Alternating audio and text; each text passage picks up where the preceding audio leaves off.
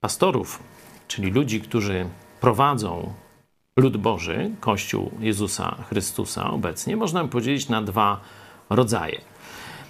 Na pastorów w rodzaju Aarona i pastorów w rodzaju Mojżesza. Przypominam, że w Starym Testamencie właśnie ci dwaj mężowie, najpierw Mojżesz, potem Aaron, dobrany, zostali wybrani jako przywódcy ludu Bożego.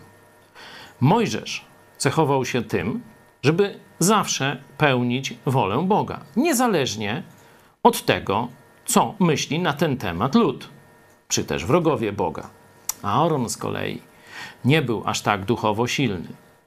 I kiedy zostawał sam, a ludzie na niego naciskali, no to on jawnie łamał Boże standardy, a realizował wolę ludu. Tak się też stało, gdzie zaczął odprawiać bałwochwalstwo, kiedy e, Mojżesz poszedł rozmawiać e, z Bogiem. Kiedy Mojżesz wrócił, Aaron się tak tłumaczy, to jest druga księga Mojżeszowa, 32 werset, 22 rozdział. Niech Pan mój się nie gniewa. Ty znasz ten lud, że jest skłonny do złego. Mówi, cóż mogłem zrobić? To ich wina.